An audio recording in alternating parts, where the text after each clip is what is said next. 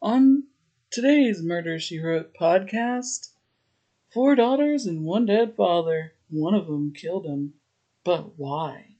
Let's get started and find out. Do do do do do do do do do do do do do do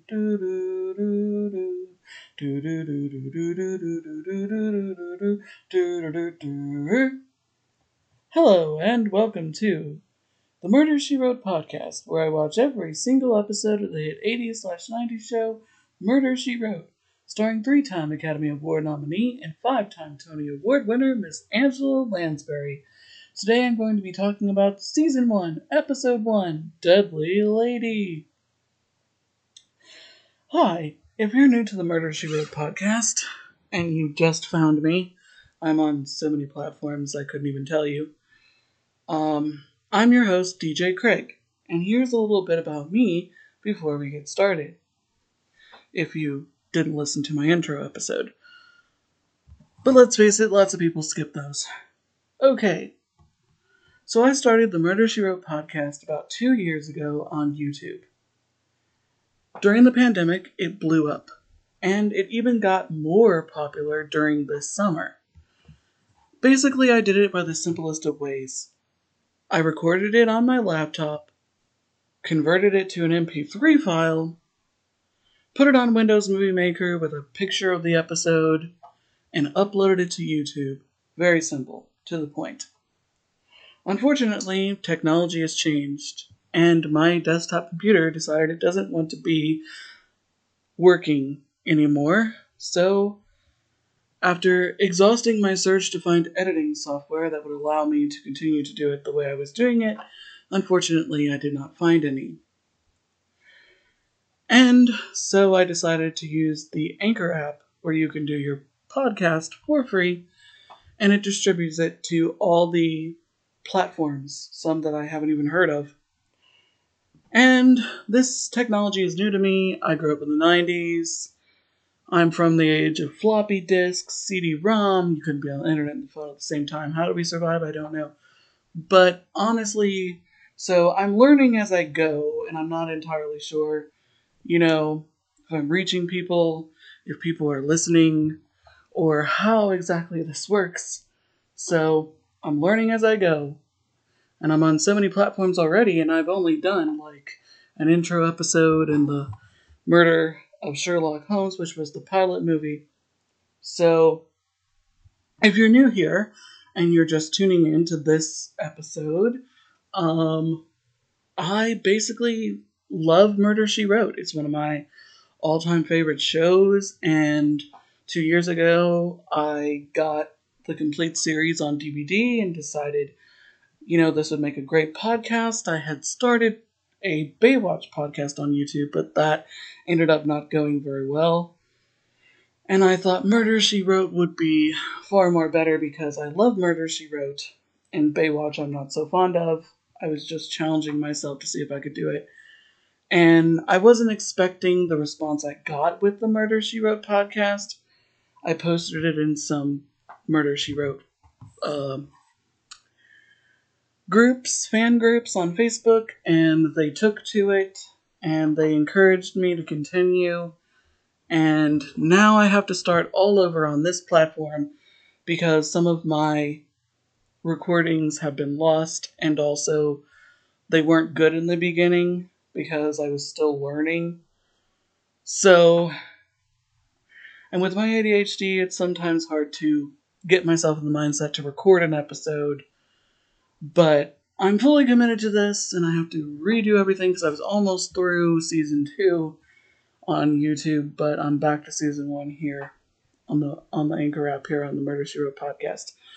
So hopefully that intro wasn't too long for you, and you're still with me after all of the things I've just said, because I'm still going to talk about the episode.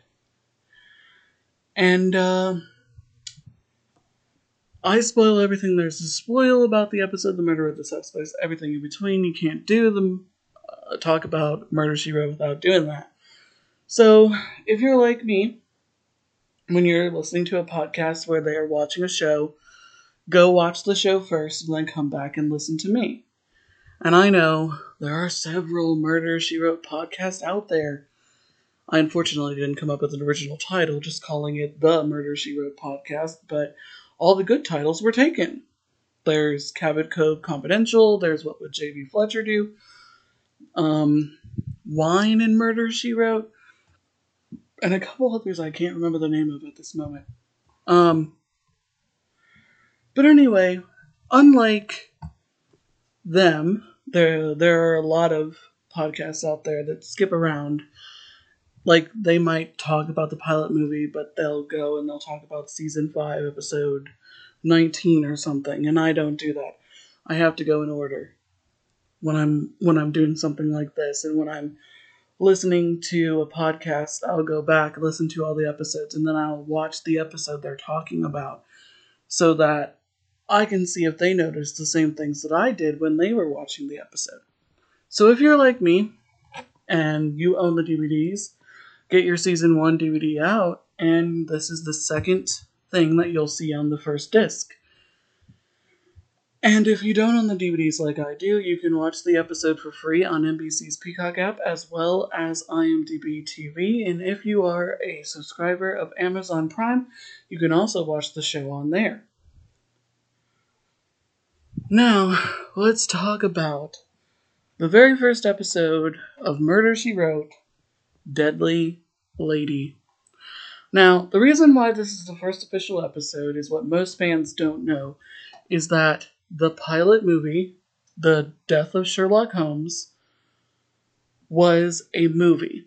They did that to test the waters of the series, and then this is the first official episode of the first season.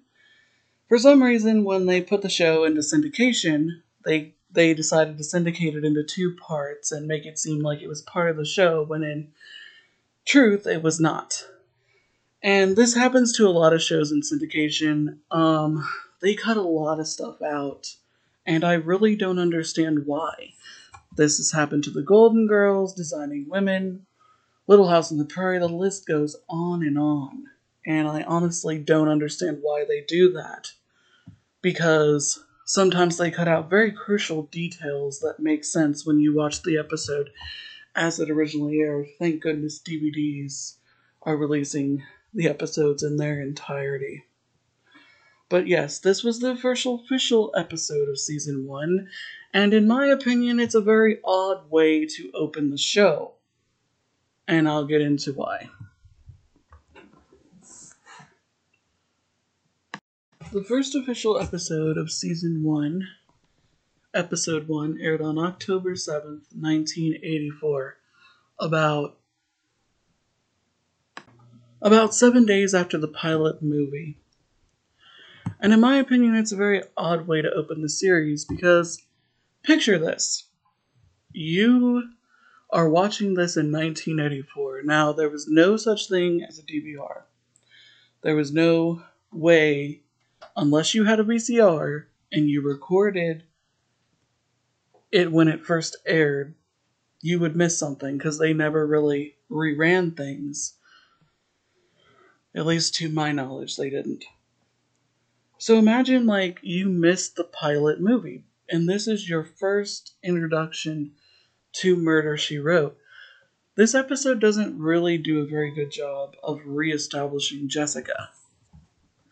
Like, the pilot movie explained to us that she is a widow and that mystery writing was her hobby, and she became a best-selling author because her nephew Grady submitted her manuscript to his friend who happened to work at a publishing house. And that was that. And she also solved the murder of the of a Mister Baxtendale in the in the pilot movie, in The Murder of Sherlock Holmes, and put Preston Giles in prison, which there's no reference made in the first episode of the season, and we have no idea how much time has passed, if it's still nineteen eighty-four, or if it's a different year. I'm not entirely sure. The show is not clear. Also, if you ever wanted to figure out continuity, um... how many books Jessica has published is also, you know, up in the air. In this one, it's established that she only has three books published, but I know in the next episode, Birds of a Feather, she claims she published more books than that. There's a lot of continuity issues throughout season one with how many books she's actually published. This is also the first episode set entirely in Cabot Cove, and is the first murder to happen in Cabot Cove. There will be several murders that happen in Cabot Cove. I am sure that there is a fan somewhere out there that has calculated just how many people have been murdered in Cabot Cove. And I remember, I don't know what episode it is, but I remember seeing a sign in one of the episodes set in Cabot Cove where it says, the nicest place to live. And the only other thing I've seen that in is Dante's Peak. And that town was destroyed by a volcano in that movie.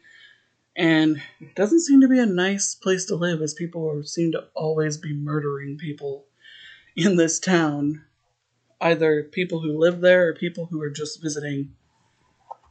So, in this episode, we get introduced to one of my favorite characters and my one of my favorite actors. Sheriff Tupper, played by Tom Bosley, who played the father on Happy Days. He plays the sheriff of the town and will be a recurring character for a long time. We also get meet, get introduced to Captain Ethan, um, played by Claude Atkins, who unfortunately will only be on the show in a handful of episodes. I still haven't figured out why he didn't stick around. Maybe they decided that they wanted somebody different for Jess, but it's established that her and Ethan have been best friends for several years, versus it seems that this is the first episode where she's dealing with Sheriff Tupper directly. And I have so many questions about this episode. Okay, so let's dive in. We start out this episode, there's a terrible storm. Jessica is trying to write. Her lights flicker, and she says, oh, please, three paragraphs and I can go to bed. And suddenly Ethan shows up. He is a captain. He has a boat. And uh, he's coming to see if Jessica's okay. And she says, well, now that the lights are out, I can't finish writing my book, so I might as well just go to bed. And he says, well, it looks like I'm going to do that too. He said, I got a call for a distress call from a yacht, but the storm's too bad I can't go out there. And she says, okay. And she ends up going to bed. The next day, she gets up early, does her usual jog around the town, and comes back to find a strange man chipping her roses bush, her rose bush. And she goes, excuse me, but who are you? And he says, the name's Ralph, ma'am. And I noticed that there's lots of things around here that need to be fixed, and I earn my keep. I would really much like it if you had a meal, but, uh, I'll finish chipping this here rose bush, and then you can let me in. And right away, she lets him in and cooks him breakfast. He notices a book sitting on her kitchen counter, and he says, I think I've read this one. Oh my goodness, you wrote this. And Missus Fletcher's like, well, as a matter of fact, I did. But she said, you couldn't have read that one. You see, that's an advanced copy. It hasn't been published yet. And looking at your clothes, they may be faded, but they look like they've been to a good tailor, and your wrist seems to have a tan line where there was a watch. Where is it? And he brings it out of his pocket of his shirt, and uh, she, he says, I didn't steal it. And she goes, I didn't say you did. He said, okay, ma'am, maybe I'm not a drifter or or hobing around, whatever that is, whatever they call it now. My wife just recently died several years ago, and I retired from where I work, and they gave me a hefty retirement settlement, but it wasn't enough. I want to travel the world, but I earn whatever I get. I don't take no charity or any handout. And there are lots of things in this house that need to be repaired. And if you let me, I can really shape this place up. When Missus when he, when he says about his wife dying, Missus Fletcher, you know, has a moment of clarity with Frank being gone, and we have no idea how long Frank has been gone. I don't remember exactly when we learned that information. But she agrees to allow him to stay there and work, and then the phone rings. Sheriff Tupper is calling her. He says that he thinks that uh, a murder has occurred and he needs her to come down to help him. And I have questions about this. It's like, d- does he know that she's, like, put Preston Giles in jail? Is that why he's calling her?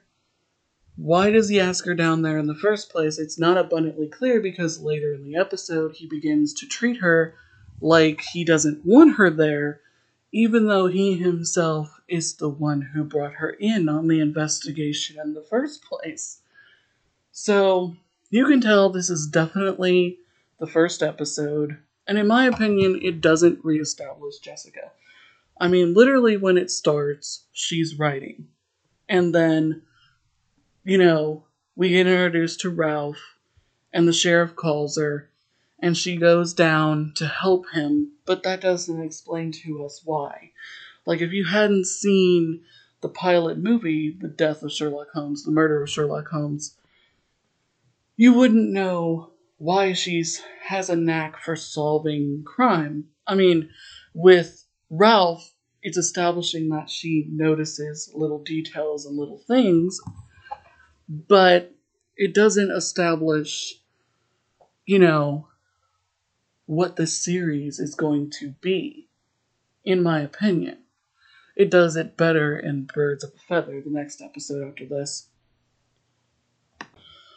So, Missus Fletcher goes down, and it's the yacht that was sending the distress call the previous night during the storm. And here's a fun fact that you all might not have known. Initially, when the show started, it was going to be shot on location at various different locations. For instance, this is a real town in Maine that they're shooting in, where they shot the pilot, and they also shot the first episode here as well.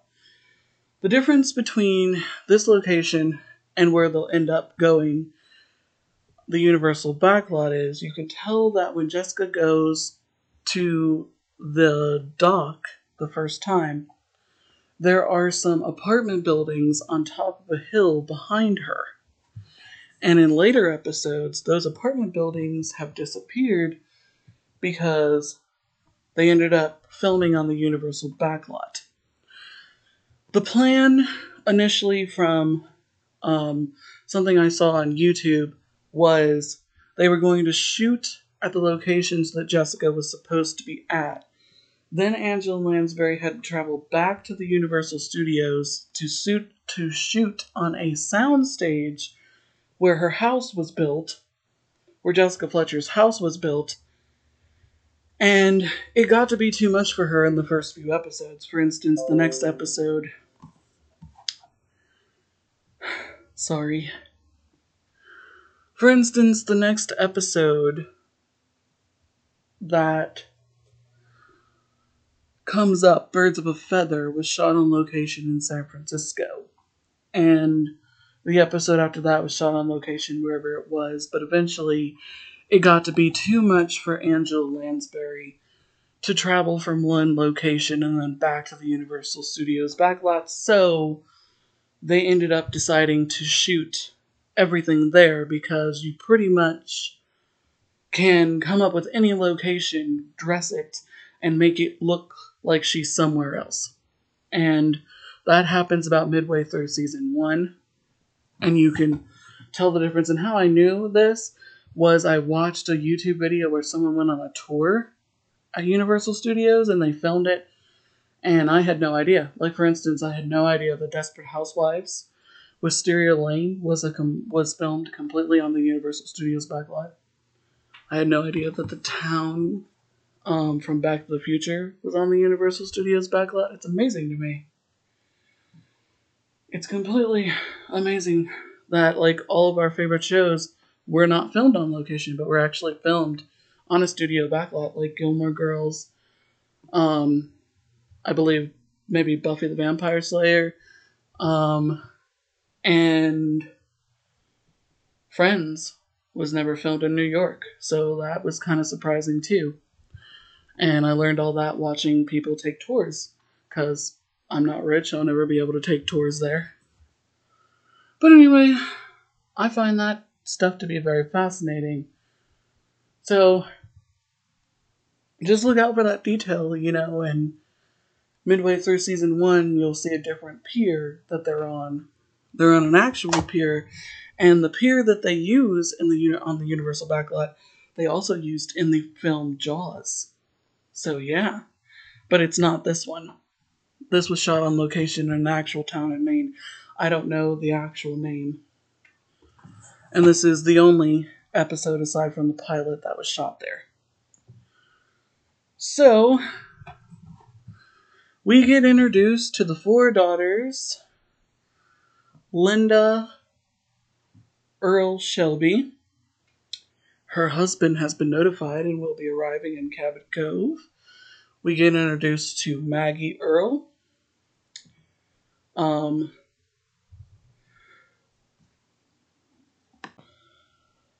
Nancy Earl, whom they call Nan, and Grace Earl.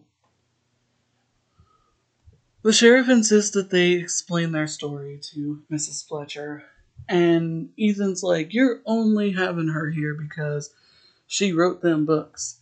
And Amos says, no, I haven't read any of them.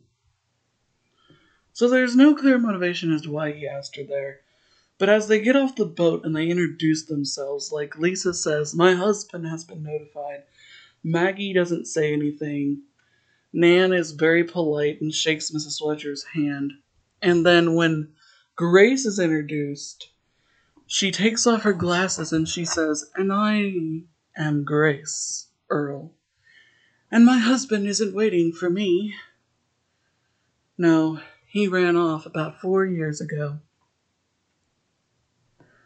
And it's like, um, you just met Missus Fletcher. You have no idea who she is, except that she wrote books.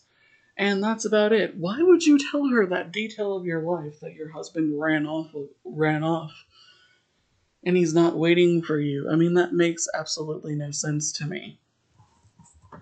But they convene in, like, a, I guess I would call it a garage off of the pier. And Grace seems to be the speaker for the whole group. Apparently, their father, Stephen Earl, and them were taking a nice little cruise. And then the hurricane hit, the storm. That was at the start of the episode. And he was up on deck smoking his pipe. And Grace apparently went up there to go and get him, to tell him to go below deck because they didn't want him to be washed overboard. They knew exactly where they were, off the coast of some island. And uh, they... Maggie came uh, up on deck to get her father down, and then a huge wave came and rushed him overboard. And they have no idea what happened to his body. Ethan says, there, you see? It was clearly an accident. And Grace has the nerve to say to Missus Fletcher, and that's what happened, but your sheriff seems to think there's something more. And Ethan says, I don't think so. It sounds like an accident to me. And Missus Fletcher says, yes, to me as well. So from there, Jessica goes back to her house. Or wait, Amos asks her what she thinks. And she's like, well, it's clearly an accident. There's not much more here. I don't know what else to say. And she goes home. And Ralph is there. He is taking a nap in a hammock, and Missus Fletcher comes back and her phone rings, and uh, she's informed by the telephone operator that there was a call to Paris, and that the charge is uh, fifteen dollars and fourteen cents, I think. And she tells Ralph this, and he says, "I'm so sorry." And she was like, "So, why were you calling France?" And he's like, "No, that's Paris, Kentucky. I'm betting on a horse there." He said, "But I don't think it's a sure thing. Don't worry, I'll pay for the charges." So they go back in the house, and he asks her about what happened because he overheard the phone call where she said murder. So she said, "Oh, some old man was swept overboard off of a boat in the storm last night, but I think it was just an accident." He, they go into her living room, and he shows her that the trim around her bay window is fading, and he can repaint it if he can get some supplies. He then notices a pipe sitting on the windowsill and picks it up. Missus Fletcher gets all misty-eyed and teary-eyed because this was her husband's pipe, Frank. And she gives it to Ralph because it'll just collect dust if it sits there. She gets overcome by emotion and has to leave the room. Ralph goes into the kitchen and apologizes to her. She gives him money, and he puts the pipe in his pocket. And he says, "I will be back later. I'm going to go get some supplies, and I'll be back." After he leaves, Missus Fletcher is finishing up the dishes, and when the water with the suds goes down the sink, she looks at it and she's like, "Oh my goodness." She realizes that the girls were lying, and this is their first lie. So she claims that they would not know their exact location, and if they were the eye in the eye of the storm, the sea would have been dead calm. A wave would not have rushed Mister Earl off of the boat. So after beating around the bush, um, they reveal that Maggie actually shot him because they had some sort of argument or confrontation, and she shot him because apparently he was a very mean person. And so she is arrested. Meanwhile, Stephen Shelby, Lisa's husband, comes, and he is a very not good character. He arrives via a helicopter in the middle of a field, which we never see that happen again in any other episode. So that's strange in itself. I'm sorry, some kids are screaming outside. I can't help that. But anyway, um, so Maggie is arrested, and Stephen is only worried about who will get Stephen Earle's money. So the next day, a kid is playing fetch with his dog, and he trips over a rock and finds the dead body of Stephen Earle. They think that it's consistent because there's a gunshot wound.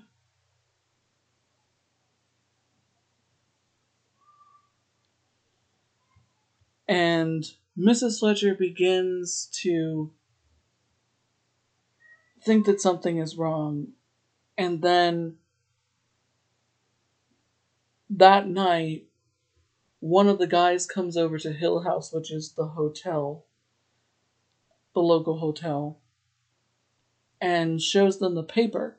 And in the paper, there's a picture of Stephen Earle, but it's actually Ralph, the man that was at Jessica's house.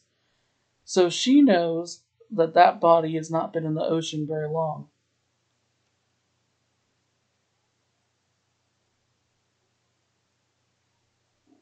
She goes to the police station to talk to Maggie, and they inform her that her father was dead.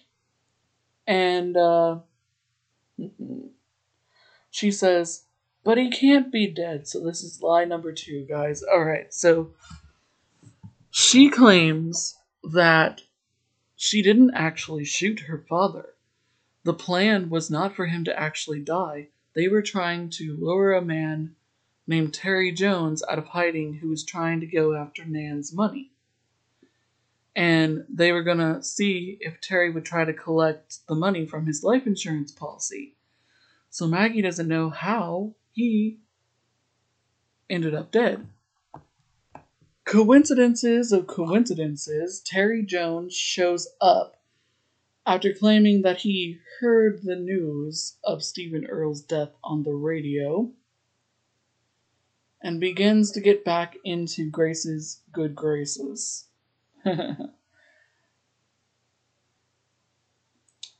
Eventually, though, so Maggie is actually released and everything seems okay. Sheriff Tupper gets angry at Missus Fletcher and does not want her involved in his investigation when she suggests that that it wasn't an accident that happened on the boat, and I didn't understand his anger and frustration because he's the one that, you know, brought her in on the investigation. If you didn't want her to help, why did you bring her here? But now she's bound and determined than ever to solve the crime because she knew him. As Ralph, but she knew him nonetheless. So next, um, Missus Fletcher talks to the coroner. They found her husband's pipe in his pocket. That confirms that she really did see him and that he really was alive. Um, and so now she's bound and determined than ever to figure something, to figure out who killed him. She goes to the sheriff's office and there's this uh, deputy woman. Um, we never see her again as far as I know. Don't even know her name.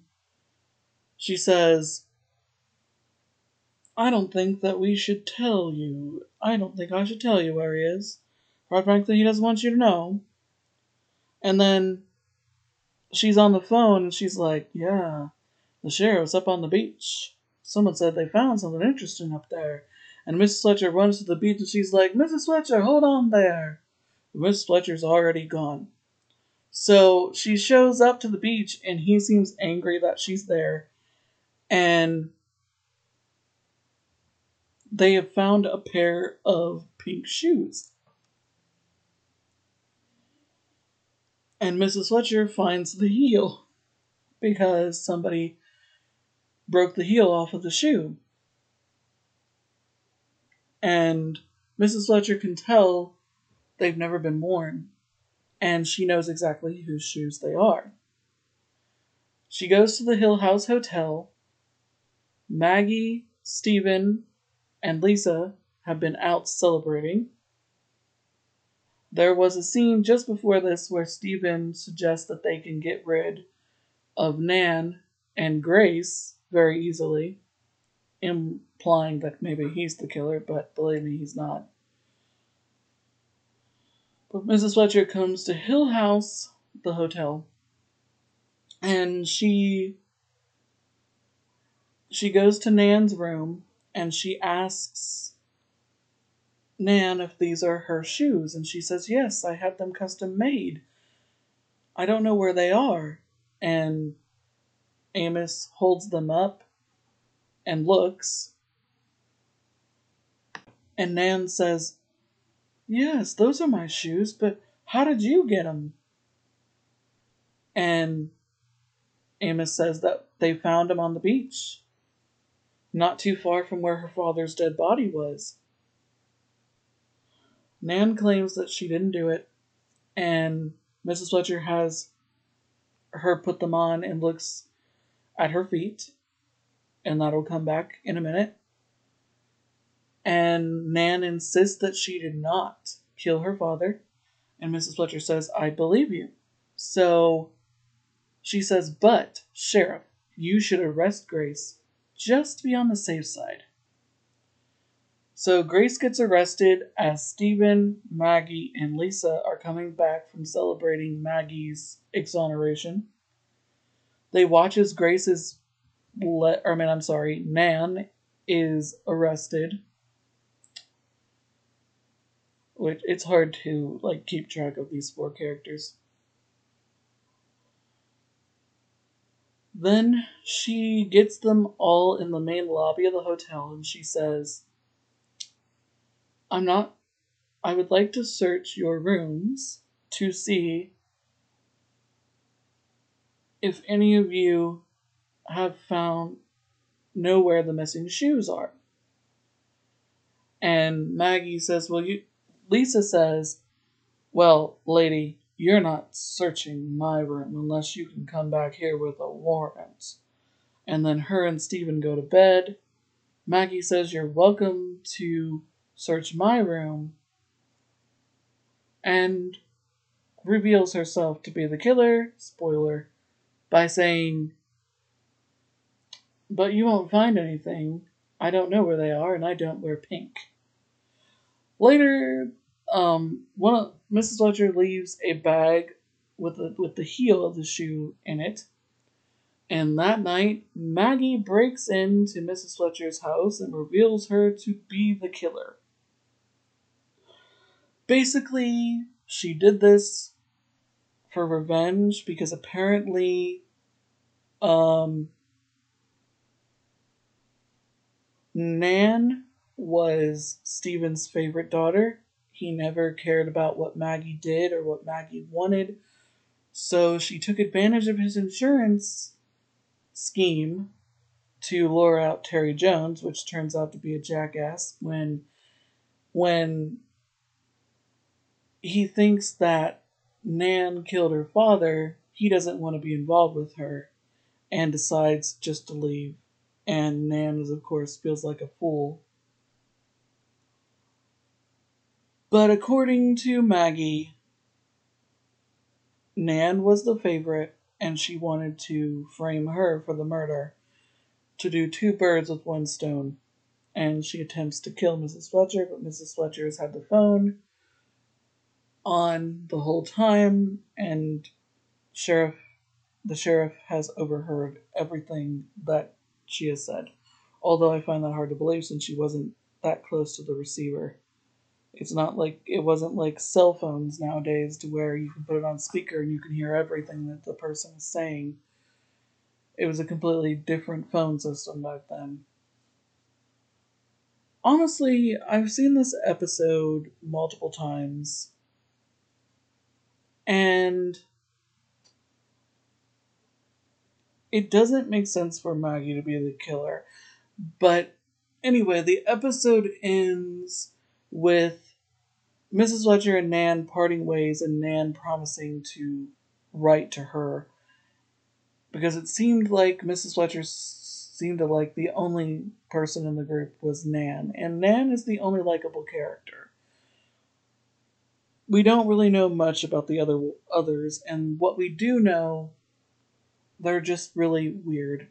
But in my opinion, it doesn't make any sense for Maggie to be the killer because why would you falsely confess that you shot him and then go and actually shoot him? It doesn't make any sense. And the show doesn't do a very good job of trying to make us think that the other girls did the crime.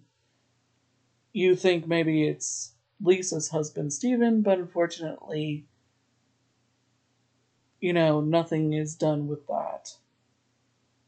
And like I said, this isn't a good way to open this show, but, and it's not my favorite of season one, but I still like it because Angela Lansbury makes it worth watching.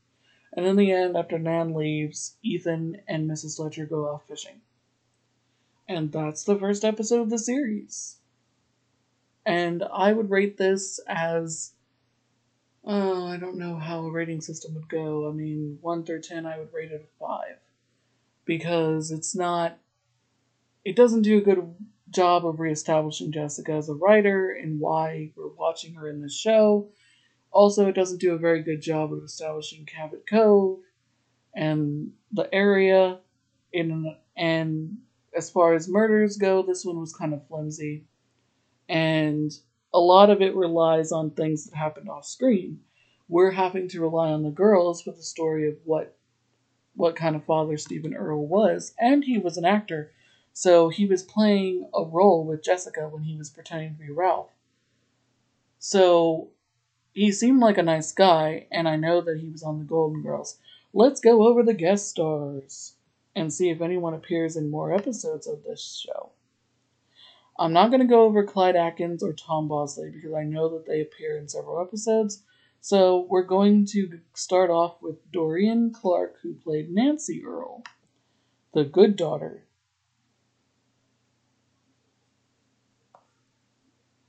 She is still alive, and she is known for The Warriors in nineteen seventy-nine, Quantum Leap, awesome show, Too Far to Go, uh, I think that's a movie, and The Powers of Matthew Starr. She's appeared in thirty-three different things. Her last known credit is a show called Providence in two thousand. She guest starred on Chicago Hope, uh, Madlock, and she will appear in a couple episodes of Murder, She Wrote. So we'll go over her her more of her guest appearances once we get to those episodes. Howard Duff played the role of Ralph slash Stephen Earle, our murder victim. And I know I saw him on the Golden Girls, so we shall see. He died in nineteen ninety at the age of seventy-six. He is known for The Naked City, um, T V show, No Way Out, Kramer versus. Kramer, and Brute Force. He was in one hundred thirty-eight different things. His last known credit is a movie called Too Much Sun in nineteen ninety, and he guest starred in the episode Curse Makes a Lousy Wedding Present. I love that episode of the Golden Girls. It was so funny. You know, the episode where he's like, I asked Sophie to marry me several years ago, and she turned me down. And when I asked her again, she again turned me down. So now, from now on, I'm gay. That's so funny. Um, he was in the original Knots Landing, Magnum P I, the original Dallas, Scarecrow and Missus King, Hotel, and this is his only episode of Murder, She Wrote. He appeared in The Love Boat, Flamingo Road, East of Eden, Uh, miniseries, Young Maverick, Lou Grant, The Hardy Boys, Nancy Drew Mysteries, the original Fantasy Island. So he had a really long and awesome career. May he rest in peace. Marilyn Haslett um, starred, guest starred as Maggie Earle, our killer. I don't remember seeing her in anything. She's still alive. She is known for The Other Side of the Mountain, Two Minute Warning, nineteen seventy-six, The Bell Jar, and The Other Side of the Mountain, Part two. She was in twenty-six different things. Her last known credit is being in some short called Bad High. Um, and she will appear in a couple other episodes of Murder, She Wrote, so we will go over more of our guest appearances when we get to those episodes. Richard Hatch played the role of Terry Jones, the gold digger, I guess you'd call him that. He didn't get much to do in the episode. He died in twenty seventeen at the age of seventy-one. He's known for Battlestar Galactica, um, movies, and television show. He was in one hundred different things. His last known credit is something that hasn't even been released yet, Starship two, Rendezvous with Ramses, Dead by Friday, and After Hell. All of these things apparently have not been released yet. Um...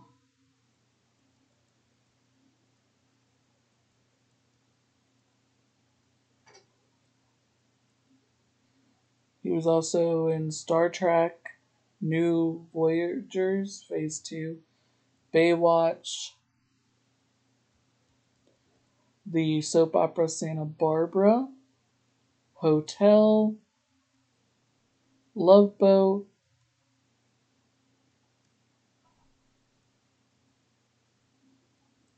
the original Dynasty, T J Hooker. This is his only episode of Murder, She Wrote. He was also on Fantasy Island, the original. Um, and the original T V series of Battlestar Galactica. Mary Hartman, Mary Hartman. The Waltons, the original Y five O. The original movie, The Haddonfields and McCoys. I bet you that was great. Perry Mason, the new Perry Mason. So he had quite a wonderful career. Wish he would have had more to do in this episode. Anne Lockhart played the role of Grace Earle, the one who overshared about her life when we first see her. She's still alive. She is known for The Time Traveler's Wife, Alien versus Predator, as Crew, and Collateral Damage as Crew, and Buried as Crew. Um, her last known credit is Chicago Fire as a emergency nurse. She was in The Lion Game, Law and Order Criminal Intent, the original Law and Order, as a policewoman, but she was uncredited.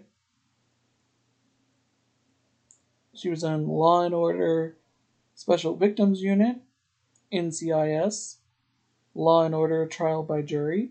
She did some voice work for Chicken Little. I liked that movie in two thousand five. She guest starred on Diagnosis Murder, JAG, Walker, Texas Ranger. She was in The Bold and Beautiful in a couple episodes. And she will appear in abundance of other episodes of Murder, She Wrote, all the way from nineteen eighty-four to nineteen ninety-four. So we will get go over more of her guest starring roles when we get to those episodes.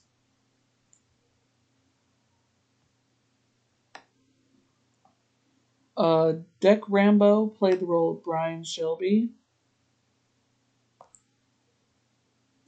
I... He looked familiar. I know I've seen him somewhere.